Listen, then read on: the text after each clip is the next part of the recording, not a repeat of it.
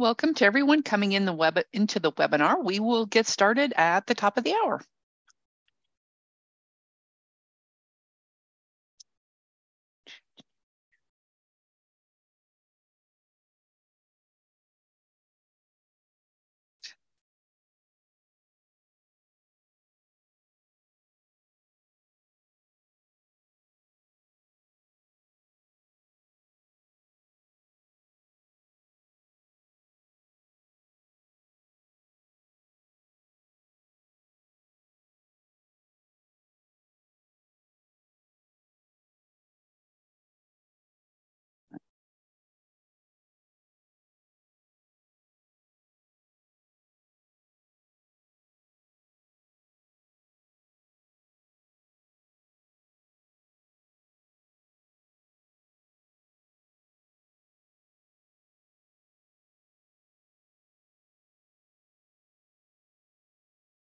Thank you to everyone joining the webinar. We will get started in just a minute or two.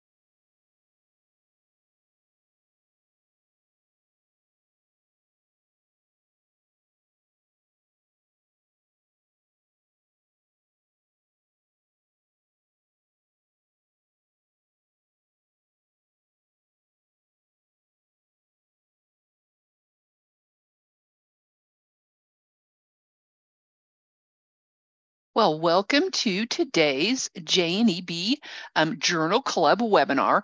It's actually the final webinar in the fall series where we are recognizing the best of JNEB. And today we are um, speaking to the authors of one of the papers recognized as a high impact article. Uh, that means it had received, it was one of five articles to receive the most citations um, in the year that we looked at.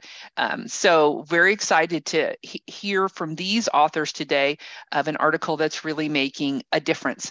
Uh, my name is Rachel Daeger. I'm the Executive Director of the Society for Nutrition Education and Behavior and glad you're joining us. I will go ahead and put the slides for today's presentation into the chat box. Um, so you could download those and follow along. I have also turned on the um, caption, the closed caption feature. So if that's helpful to you, um, you can turn that um, feature on as well as we go through the presentation. Uh, we will take questions at the end of the presentation, but the authors had mentioned if there's a point of clarification that would be helpful to you as the as we are going through the presentation, um, don't hesitate to go ahead and put that in the chat box um, so we can clarify that question um, instead of sa saving that to the end. Um, then just a reminder, uh, when I close the webinar, there's a short survey. We appreciate your feedback on this session as well as ideas for future webinars. Then watch for a follow-up email. Um, it should come from Zoom by Wednesday of this week that has a link to the recording, um, the slides uh, as a handout, as well as the CEU certificate that you're earning for your attendance today. So I will turn things over to our moderator. Um, Dr. Kristen DiFilippo is a teaching assistant professor at the University of Illinois. Thank you, Rachel. Today I get to introduce our three presenters. Uh, Dr. Carrie Durward, registered dietitian, is an associate professor in the Department of Nutrition, Dietetics, and Food Science and Extension Nutrition Specialist at Utah State University. Her programming and research is focused on community nutrition development, implementation, and evaluation. Her research focuses on community nutrition, program evaluation, and nutrition behavior management. Her extension programming has focused on online nutrition education, fruit and vegetable access, and hunger relief. Dr. Mateja Savoie-Roskos is the Associate Dean for Academic Programs and Student Services for the College of Agriculture and Applied Sciences at Utah State University. She is also an Associate Professor and Master Public Health Program Director in the Nutrition, Dietetics, and Food Sciences Department at USU. Mateja teaches graduate level courses, including motivational interviewing for health professionals and hunger issues and solutions. Mateja focuses her research on farmers market incentives, food insecurity nutrition education, gardening interventions, motivational interviewing, and other areas in public health nutrition. In her free time, she enjoys being out in the mountains with her husband's two daughter with her husband, two daughters, and two dogs. Dr. Abiodun Atoloye is an assistant professor in the Department of Nutrition, Dietetics, and Food Sciences at Utah State University. She seeks to understand factors that conflict with healthy food access, nutrition practices and behavior, environmental conditions, economic factors, policy, public perceptions, and education. She is particularly interested in providing opportunities to address them through community led solutions. Her current projects include nutrition education, food safety, racial equity in the food system, and environmental related diet disparities. I want to thank the three of them for being here today. And at this point, I can pass it over to our presenters. Thank you very much, Kristen and uh, Rachel, for that great introduction. Um, we're excited to be here today and talk a little bit about our, our article, um, focusing mainly on kind of looking at the big picture of uh, what uh, led to the article, what's come since then, and where this field of research needs to look in the future. So um, none of us have any actual or potential conflicts of interest in relationship to this um, program. I do want to make you aware of the nutrition educator competencies. So within the area of food and nutrition policy, um, we're going to be talking about collaborations that we have with um, different organizations that make this work possible. In the area of program design, implementation, and evaluation, we're going to be discussing evaluation evidence that should be helpful as people are designing or selecting theory based behavior change strategies to try to increase accessibility and, and consumption of fruits and vegetables for the low income population. And then in the research methods area, we're going to talk about the different methods uh, that we've used uh, briefly um, in our different studies to analyze and evaluate our um, nutrition incentive program here in Utah. And if anybody has any questions, I'm sure we'd be happy to elaborate more on our methods during the Q&A section. So our objectives or our questions to be answered throughout this uh, this talk, we are going to start by talking about kind of the policy, programming, and, and research factors that led up to this publication. And then we're going to briefly describe the publication in question. Then we're going to focus on uh, describing briefly some of our different research and program evaluation efforts in this area of work since this publication. Then we are going to uh, talk about the body of work as a whole. Um, I, I can't talk about all of the uh, fantastic papers that have been published since since our publication, uh, but luckily, a recent systematic review and meta-analysis has been published. So we'll use that as a lens uh, to kind of look at the body of evidence as a whole. And then we'll end by um, talking a little bit about what we see as the, the research and programming needs and questions going forward. So with that, I will turn things over to Dr. Savoie-Roskos. Thank you. And uh, we really appreciate you all being here today, your interest in farmers market incentives and to taking the time out of your busy schedules.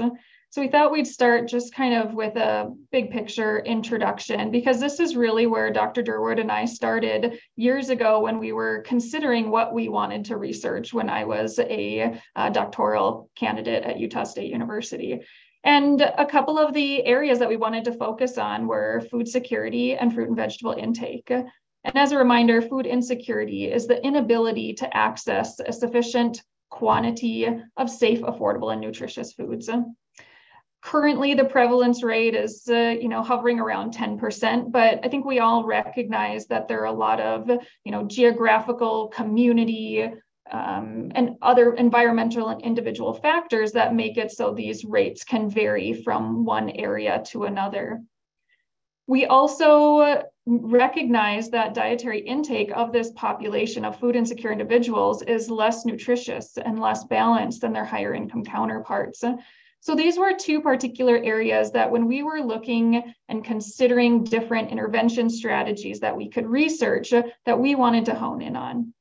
And prior to our work, you know, there were there was a great deal of uh, programming that was being done related to farmers market incentive programming, and that was really done to try to increase fruit and vegetable intake and food security status of this population. Kate, uh, Carrie, do you mind going to the next slide? Thank you. This is kind of our timeline of uh, from when we started this work to the present time. And I first want to acknowledge that, you know, we started this work in 2014, but there were some really incredible pioneers in this area, public health professionals and researchers who had done work, uh, really important foundational work in farmers market incentives before we arrived at the scene. And in 2014, we were lucky enough to, to receive some really small pilot funding from Utah State University Extension as an opportunity to start investigating farmers market incentives here in Utah, which was new to our state. And that uh, that funding and that work resulted in a couple of really foundational publications for us that really kind of got the ball rolling as we continued our partnerships moving forward. And we were fortunate enough to partner with the uh, Utahns Against Hunger, which is one of our partnering agencies here in the state of Utah. And uh, they received the FINI grant early on in, in 2015 to 2017. And, and Dr. Durward was able to uh, be a part of that uh, that grant and really be solicited for her evaluation expertise. And so we were able to continue with our evaluation work as part of that grant. And then the funding changed from being part of Utahns Against Hunger to being funded through the Utah Department of Health and Human Services, uh, who received the GusNIP grant in late 2019 through the present time. And we've continued to work with uh, our partner, the uh, at Utah Department of Health, to continue this evaluation work of this program and continuing to work towards uh, publishing those efforts. Carrie, next slide. Just to give you a little sense of what uh, Utah Double Up Bucks looks like in our state. So you'll see over on the left-hand side, there are a couple of pictures of market tables. And this is really common here in Utah. It really can vary as to the size of the market and uh, other kind of market characteristics as to exactly what that you know table looks like and what's it's comprised of. But we have folks that sit at that table so that individuals can use their credit cards, they can use the, the EBT machine and uh, swipe their EBT card, let the folks at that table know how much they would like to use off of their EBT card at that farmer's market. And then they get tokens for the market that they're located at, and they can then get matched a dollar for dollar um, with their double up incentives. And that uh, kind of varies depending on the time period and that timeline as to, you know, how much uh, that double up match was. Um, it's ranged from 10 to $30 per visit. We wanted to start by giving a very brief uh, introduction to our first study that we conducted here in Utah. And this was published in JNEB in 2016, reducing food insecurity and improving fruit and vegetable intake among farmers market incentive program participants. So we took our minimal funding and we had a group of double up food bucks participants who we asked to complete a pre-test before participating in double up food bucks and then a post-test after participation. And this survey included the six item validated BRFSS questionnaire for fruit and vegetable intake. It included the food security module, the six item short food security module from the USDA, and then a variety of other questions regarding demographics, use of nutrition assistance, shopping habits. And uh, then we're able to gather that data before and after that participation in the program in the kind of the key results uh, for the sake of time, uh, we had some really interesting findings that we just uh, thought are important as we kind of continue our journey moving forward. And one is we did find that there was a significant difference in significant increase in consumption of other vegetables, which uh, is uh, important and kind of consistent with the types of vegetables that these folks were often um, the, the types of fruits and vegetables, or vegetables in this case, that are being sold at the farmers markets here in Utah at that time of year. We had 86% of participants who reported an increase in fruit and vegetable consumption, a similar percent of participants who recorded an increase in the variety. And a couple of mentions that, that I, points that I wanna mention that aren't included here is that we also saw that participants reported a decrease in food insecurity related behaviors. So, so things like skipping meals, eating less food, feeling hungry, not having enough money to buy nutritious foods, and in general, that median score of food security decreasing significantly from pre to post. So we saw some significant improvements in vegetable intake and some significant improvements in food security status. So, As you can imagine, with any pilot study, there were limitations and lessons learned, which we have taken with us as we've continued on in this research area. So as a pilot study, we used a small convenient sample. We were limited with a, a small number of farmers markets where our individuals were able to um, get their use the double up food bucks. And as a result, we weren't powered to determine significant differences. We had our convenience sample, which we know can generalize the, excuse me, that can limit the generalizability of study results. We also were limited based on self-reported dietary data. So we didn't have any objective measures for dietary intake. And then lastly, we did not have a control group, which we know can limit some causal inference. We also, as a lesson learned, found it difficult to follow up with our participants. And uh, we had, you know, contact information, phone numbers, emails, and it was uh, difficult to get uh, individuals um, to complete that to follow-up survey. And that's really what decreased our sample size down to that 54. So those are kind of some pieces that uh, as we were able to get more funding and able to look at next steps with program evaluation we considered when we moved forward. So now I wanted to just pass it over to Carrie to talk about uh, our next uh, article. Thanks, Mateja. Um, so this article is the one that uh, is technically the headline article. Um, this uh, was very similar to the article that Mateja just spoke about. Um, but we collected data the year later after the FINI program, after the FINI grant was was awarded. And so the program had been expanded from one farmers market where we were trying to collect uh, participants um, for the pilot study and to to quite a few markets around the state of Utah. And so just like Mateja said, um, we did a very similar methodology. We still you know we still did not have a, a ton of funding for this. We were we were doing this on a, a programming grant the FINI grant where most of the funding was supposed to support incentives. Um, but um, we were able to conduct a similar pre-post survey. We did a paper survey at the farmers market. You can see an example of what that looked like um, in the first photo there, a friendly smiling person with swag as well as um, uh, a few extra double up food bucks tokens uh, as incentive. and we were able to recruit uh, 339 people. Again, we used uh, the fruit and vegetable screener from the behavior risk factor surveillance system. Um, and a couple of reasons why we, we chose to use that screener.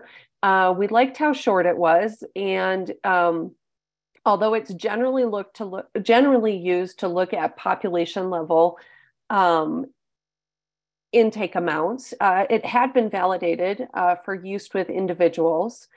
And the other thing that we really liked about it is because it is collected on a, a statewide basis, we could compare our results to, um, you know, the results that were gathered by the, the BRFSS survey uh, conducted by the Utah Department of Health every year or every few years in, in our state.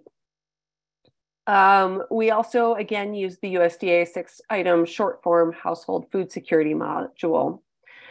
Um, so then we, um, the, the BRFSS as well as the household food security module, we were asking them about the previous month. So we tried to follow up with people um, about four weeks later. Uh, but with the number of participants that we were trying to contact and uh, continuing difficulties getting, getting uh, people to respond, um, I don't think it's just the low income population. I think these days people just don't enjoy answering their telephone. And so, um, since we did this work, there's been, uh, I think, a lot of great work done with um, uh, texting people and um, getting them to respond uh, to, to research requests. And if we were doing this again today, I'd probably do something more like that. Um, but we were able to follow up with 138 individuals, which gave us much more power to uh, look at um, changes in the, the fruit and vegetable intake.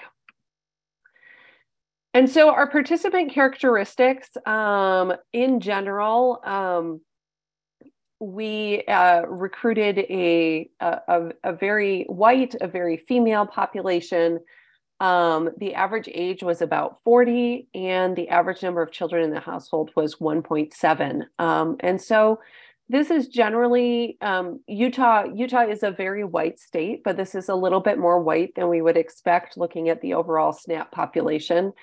And compared to the overall state of Utah population, this is actually slightly fewer children um, than we than we generally have um, and on average.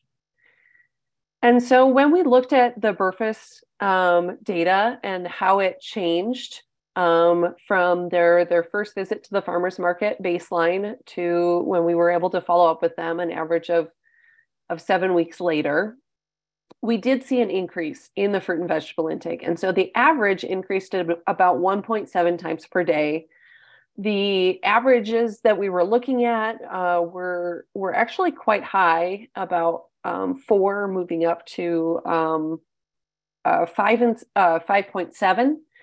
And um, when we looked at the data, we saw that it was it was pretty skewed, which is not unusual for dietary data. And so we ended up looking at medians uh, to do our statistical testing. And so the median change was about 0.63 times per day. We went from about 2.8 times per day at baseline to about 3.3 at follow up. And this was very similar to what we saw for the entire state of Utah population in 2015, which was 2.93 times per day. Um, and so that gave us some confidence in our measure uh, that we were uh, getting appropriate amounts. We also saw the same as uh, we did in Mateja's, a significant decrease in food insecurity, a significant increase in food security, though um, um, though about um, a, a, little bit less than half of our participants would have still been considered food insecure uh, by the end of the seven weeks. we had a lot of the same limitations that Mateja just talked about. Um, so our convenience sample really does limit the generalizability of our study results. Um, like I discussed, our, our population was a little bit different uh, than uh, the general population of SNAP individuals, as well as the general population of Utah, um, probably due to who heard about the program, who decided to use it. We also um, continued to needed to use self-reported dietary data, and um, because of of uh, constraints on, on how much burden we can put on the participants. Again, we continued to use a dietary screener rather than a more rigorous um, outcome measure. And then, you know, really because we're lacking that control group, uh, it really limits our ability to assign a cause um, to the to the association that we found.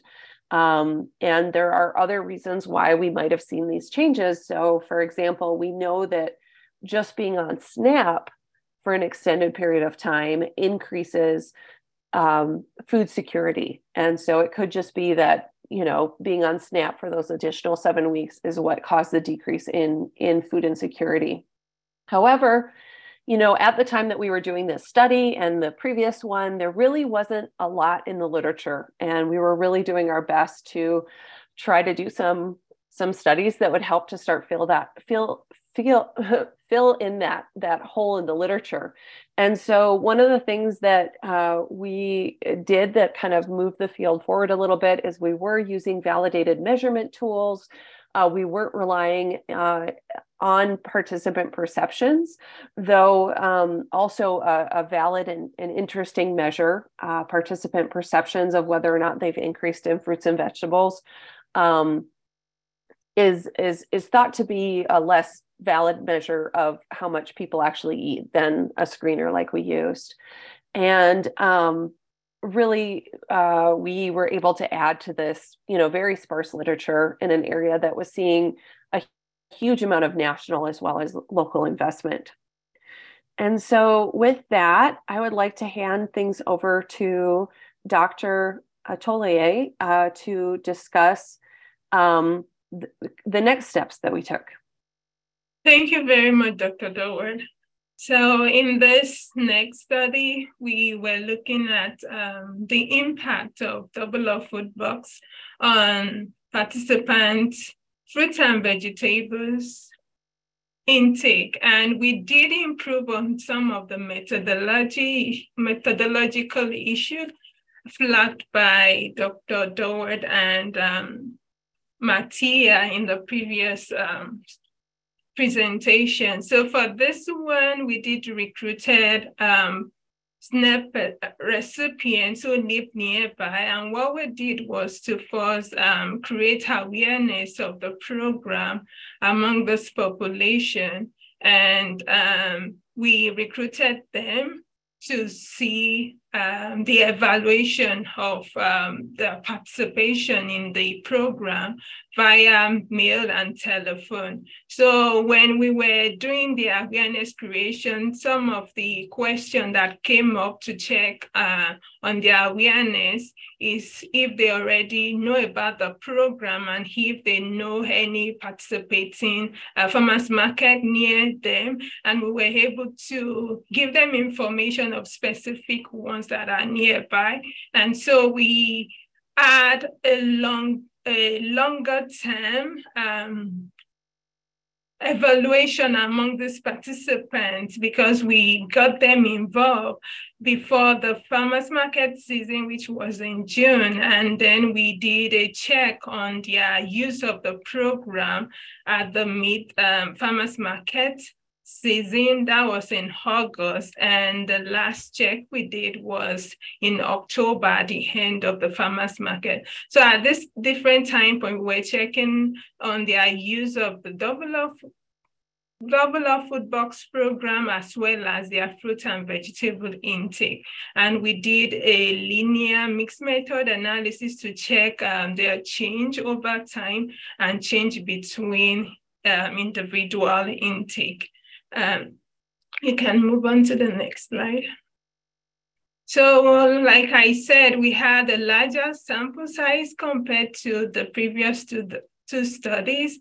We had 212 participants with a mean age of 43.5 years and majority of them were female white. They had um, higher educational level that is above 11th grade and majority of them earn less than $20,000 in a year.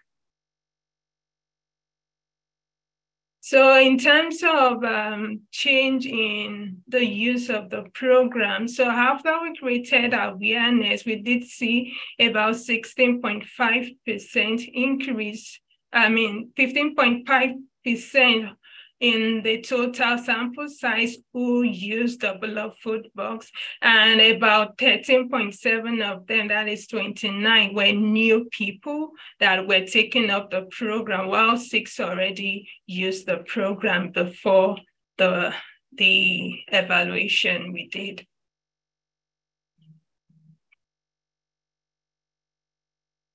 So we evaluated their change in fruit and vegetable intake. So this uh, graph is showing before the season, mid-season, and at the end of the season.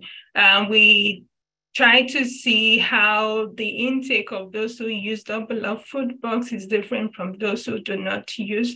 We did see that those who use double up food bucks, they have higher fruit and vegetable intake compared to those who did not use the double up food bucks program. However, the intake of fruit and vegetable did not increase. If you see the line is slightly going downward, so meaning that they did decrease their intake over time, but um, despite that, those who use double up food bucks, they still have a higher intake compared to we uh, compare with those who did not use double up food bucks.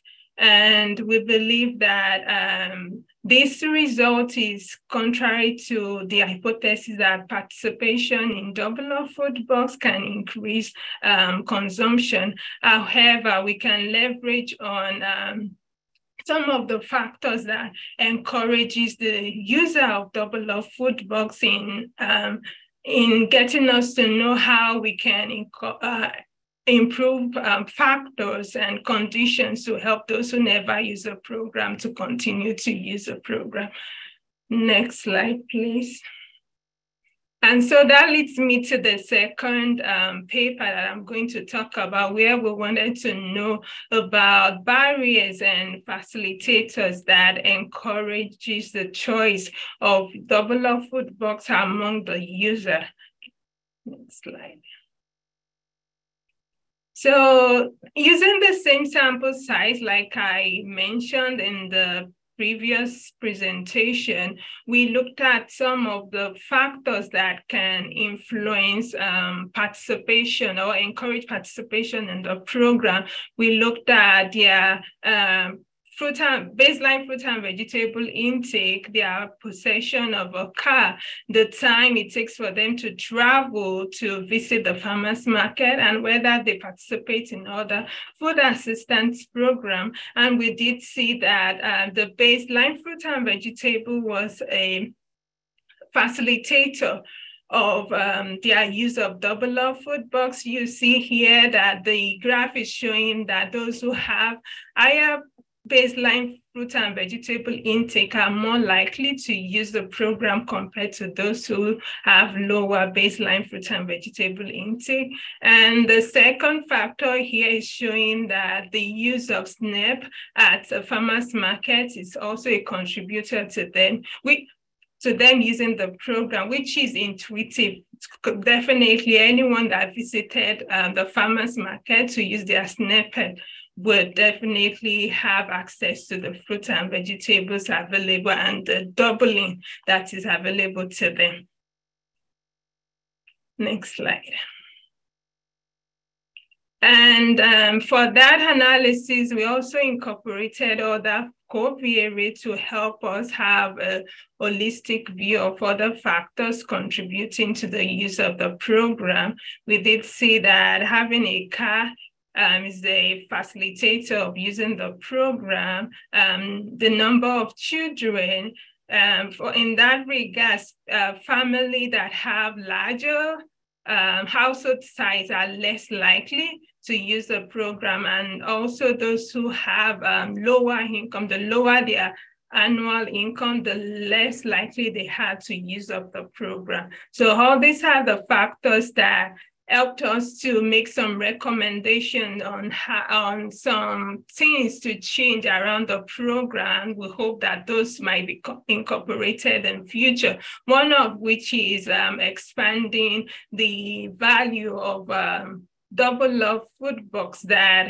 uh, I mean in dollar amount that families get based on their family size. So those with the biggest family size can have more money come to them to encourage them to take on the program. Uh, would, you can move on to the next slide, please. Okay, so I would turn it over to Carrie. Thank you, Abiodun. Yeah, so um, in 2018, um, we were interested in conducting research that uh, would be very cost effective, even more because we were actually between grants that year. Um, so, even more uh, inexpensive than what we had previously done. And there was a lot of interest from the programmatic side of understanding patterns of program use. How many individuals were using the program? Were they going to multiple markets? Were they coming back multiple times a season, or were the majority of people just coming once per season? So, um,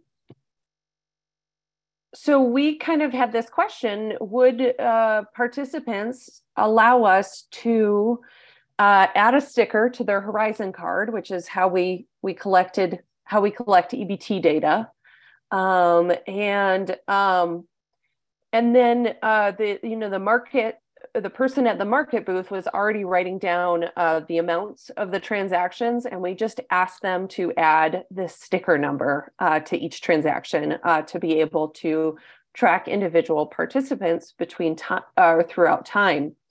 And it turned out that yes, participants were uh, willing to let us put a sticker on the card, um, but that um, collecting that data definitely stretched market capacity um, a little bit. So you can see we collected this data in both 2018 and 2019. And in 2018, we um, we only were able to have about 66% of our total transactions that uh, we were able to successfully uh, get that sticker number associated with.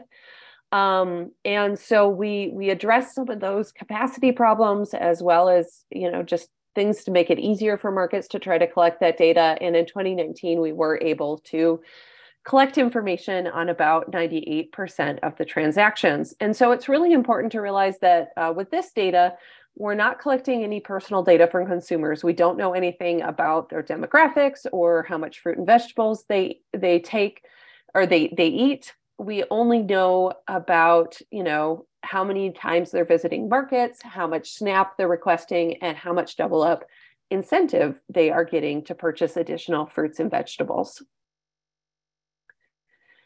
So the first thing that we looked at was frequency of program use. And so in this graph, you can see the 2019 data on the left and the 2018 data on the right. Um, participants who uh, only came once, who only had a single transaction in the database are shown in orange. And you can see that that is about 60% of the transactions in both years. Um, participants who had about two transactions are above that in gray. Um, and that's about 15% of, of our transactions. 3 to 5% is about uh, 15 to 20%. And then 6 to 10 transactions is um, a, a, much smaller uh, percentage up at the top. So um, we've got uh, uh 6 to 10 transactions in blue and then more than 10 transactions in green. And so the other thing that we were interested in looking at, um, and the data shown here is from 2018. We saw a very similar pattern in 2019, but for sake of time, I'm, I'm not showing you both grants, graphs. Um, we were interested in the frequency of shopping and how much benefits individuals got. And so the dots on the graph are uh, individuals, so an individual sticker number. And um, this is the total amount that they are getting dispersed at farmers markets in the 2018 season. And so in orange, it's the total amount of incentive or matching dollars that they that they earned or that they received. And in blue, it's the total amount of SNAP that they received. And so you can see that the total amount of SNAP, uh, people who visited fewer times could still get quite a bit of snap because it wasn't limited by you know the maximum amount of match per visit. So some individuals would come and if they were purchasing something that was very expensive say um, you know uh, half of a of a cow or um, uh, you know several bushels of peaches to do canning they might get a lot of snap dollars out um, in a single snap visit um, whereas uh, at this time, they were limited to $10 of, of double up food bucks incentive uh, per visit. Um, and so this pattern was, was, was somewhat expected. And so then we were kind of interested in looking at the total revenue for the farmers markets by shopping frequency. And so we have one time customers on the left, two to three times in the middle, and four or more times on the right. And as you can see, um, although the majority of our customers were one time visitors, um, they you know really are are not contributing the majority of the revenue um, just because they you know they're only spending snap and they're only earning double up uh, that one time. So the snap is in the darker blue and the double up food bucks is in the lighter teal blue.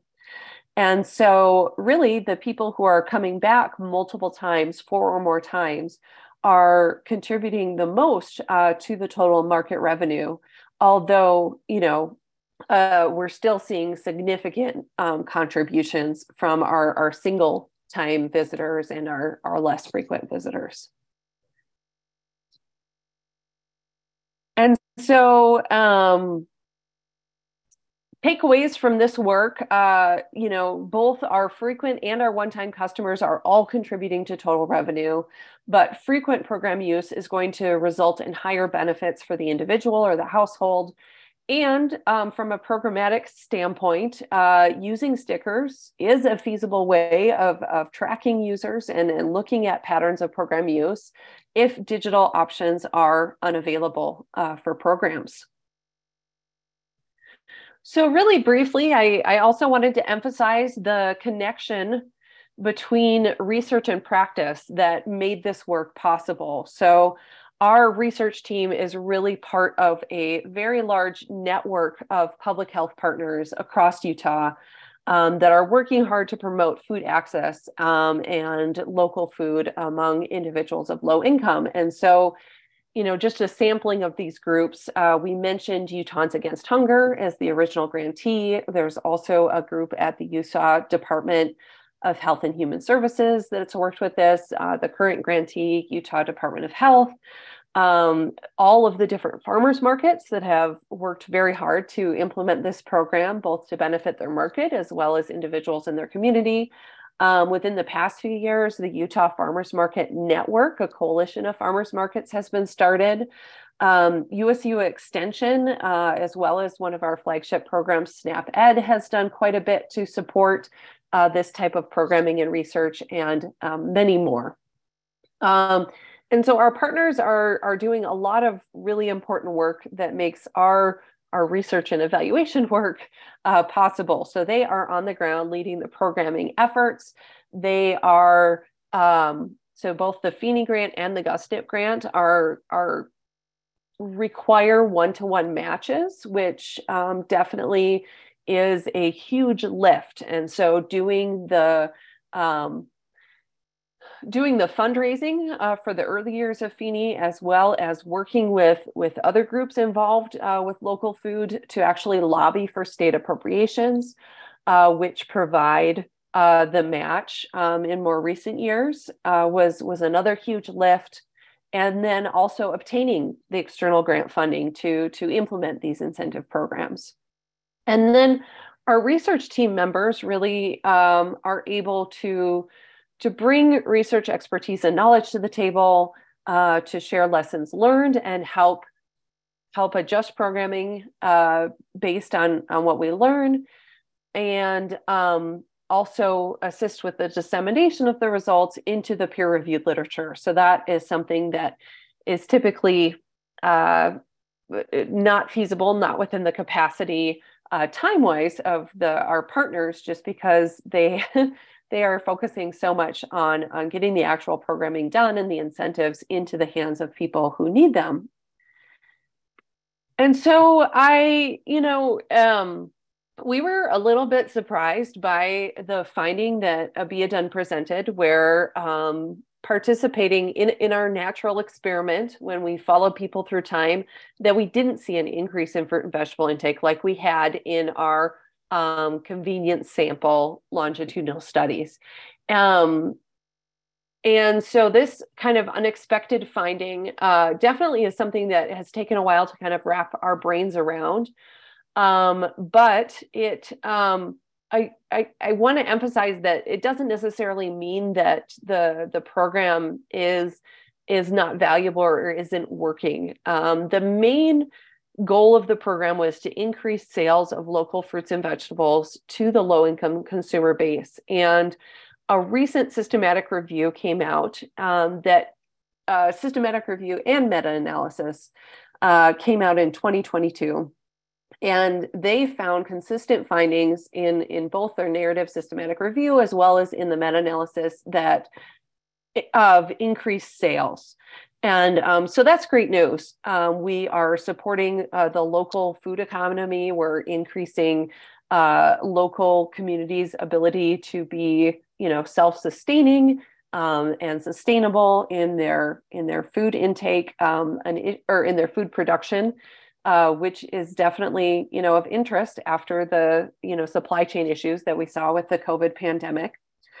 Um, when this uh, systematic review and meta-analysis looked at consumption, they really saw mixed results and in this in the narrative systematic review and in the meta-analysis they did not see a significant change in consumption and so, uh, another thing that they noted was that the consumption studies were mostly low quality studies um, due to, like we talked about with our studies, uh, them being limited typically to small convenient samples and the use of uh, limited self report measures of intake. So, for the measure of, of study quality that they were looking at, having an objective measure of an outcome was, was really important. And as my audience here probably is very familiar. Having an objective measure of dietary intake is, is very difficult. Um, but there's definitely room for improvement. You know, using multiple 24 hour recalls, for example, might provide a less biased measure of, of dietary intake.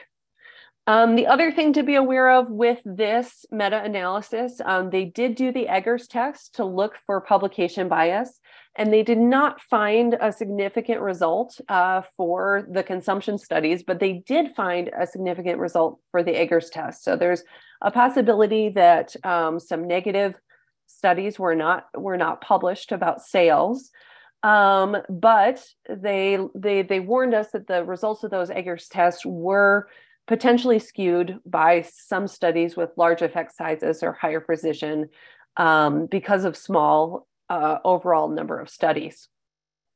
And so the other thing I think is important, we did not present any of these results today, but um, anecdotally, as well as through uh, systematic qualitative research, uh, we have learned about the positive impact that this program has on the lives of individuals who use it. And so I think um, one thing that I would like our listeners to think about is um, even if we are not taking people with with low income or low intake and and creating people who who have a higher intake of fruit and vegetables, we start out with individuals who are on SNAP benefits but have an interest in eating more fruits and vegetables or are used to eating more fruits and vegetables and we make it possible for them to continue to do that that that is of public health interest as well. Um, although maybe not uh, the first thing that we think of as as nutrition educators.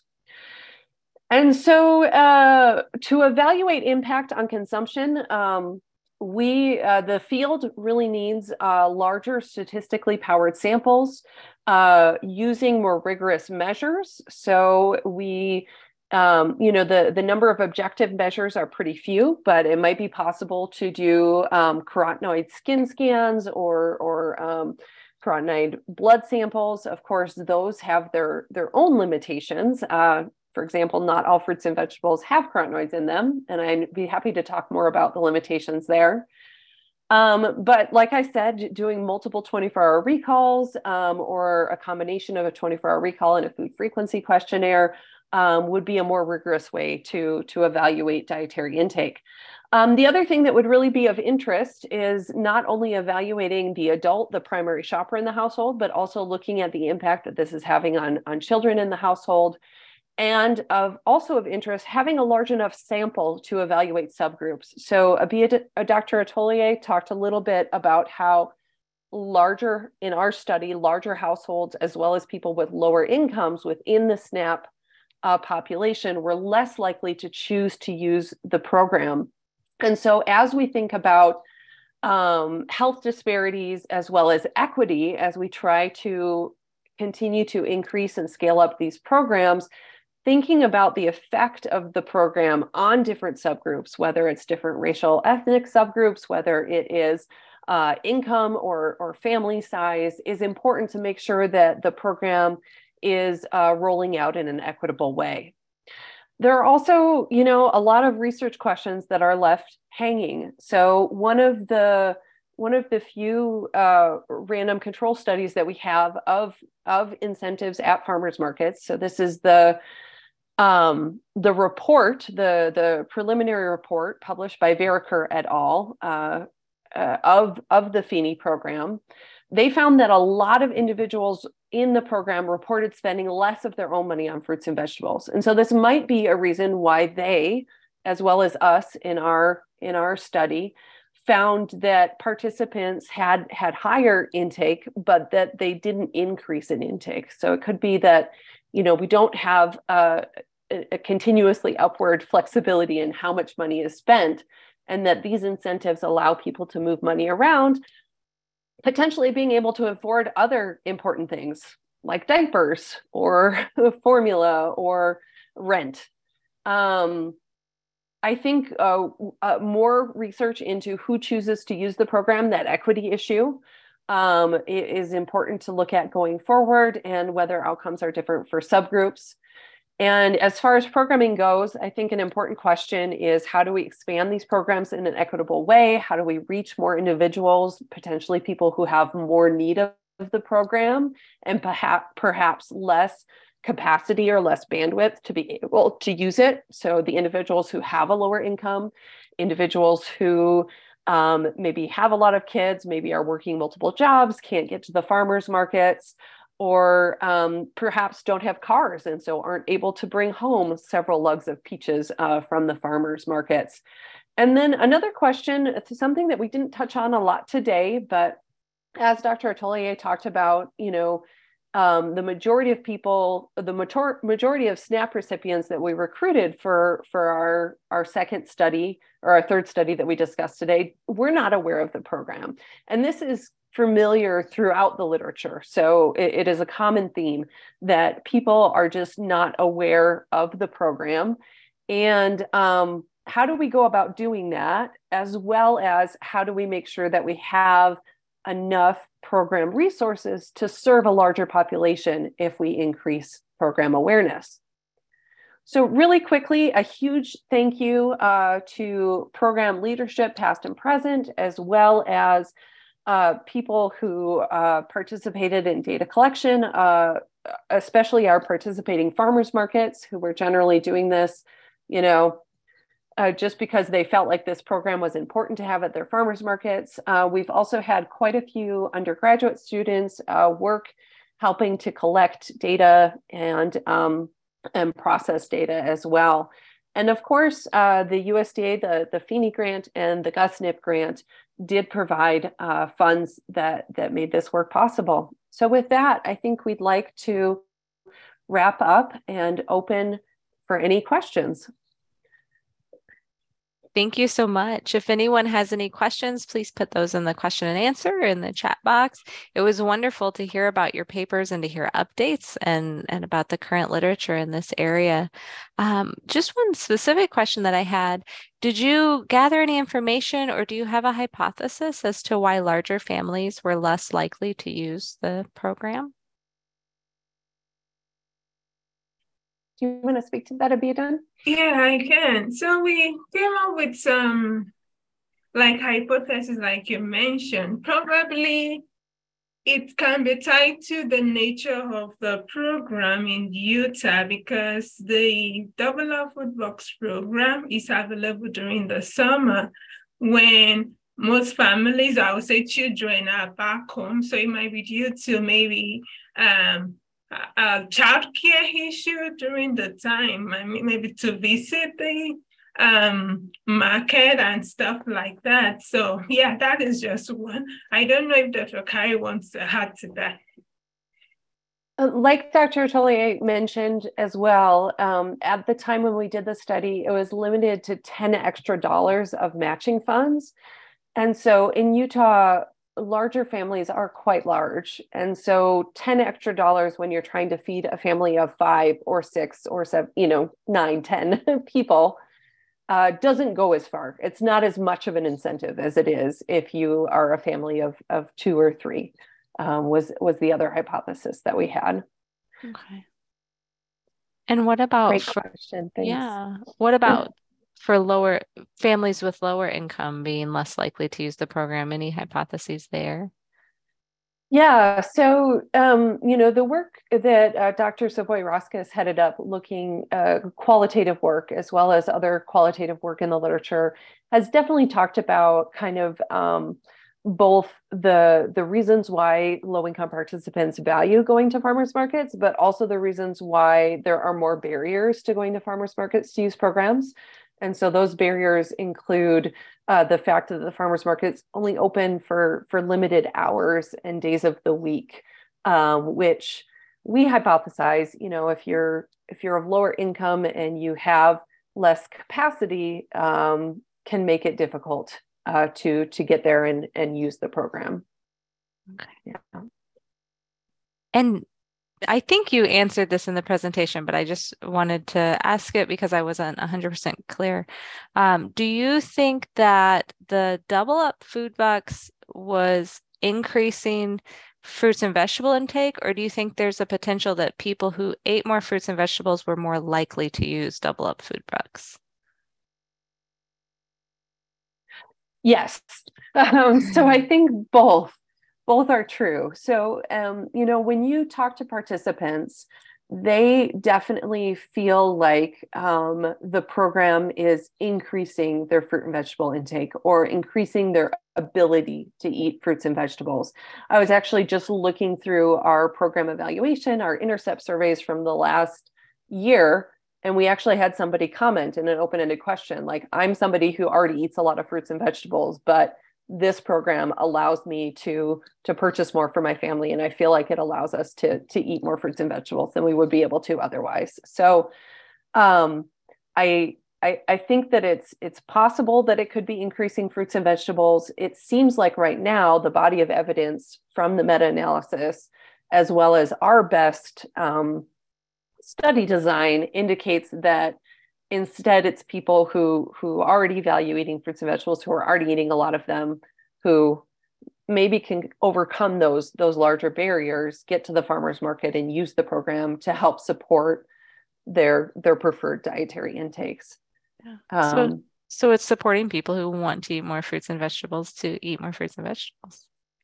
yeah, yeah. The you know um, the healthy incentives pilot that the USDA did before they started this program uh, looked at a similar program, but it was done um, in primarily in in supermarkets, and that was a, a really well done, well controlled, uh, really really an incredible study, which you know cost millions of dollars to to do.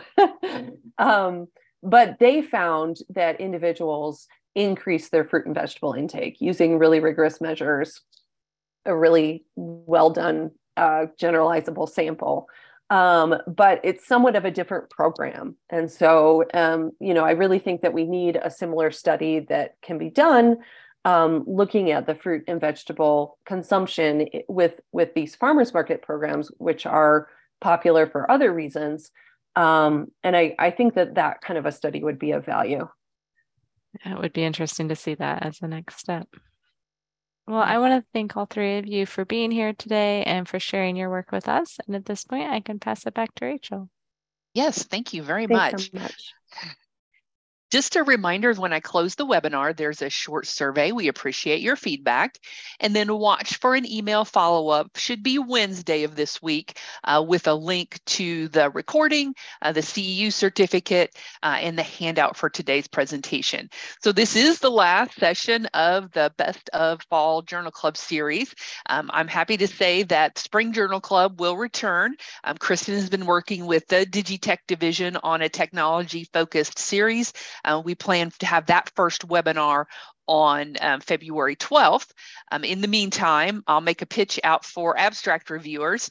Um, there's a deadline of uh, December 9th if you would like to help review abstracts for the 2023 conference. So thank you very much.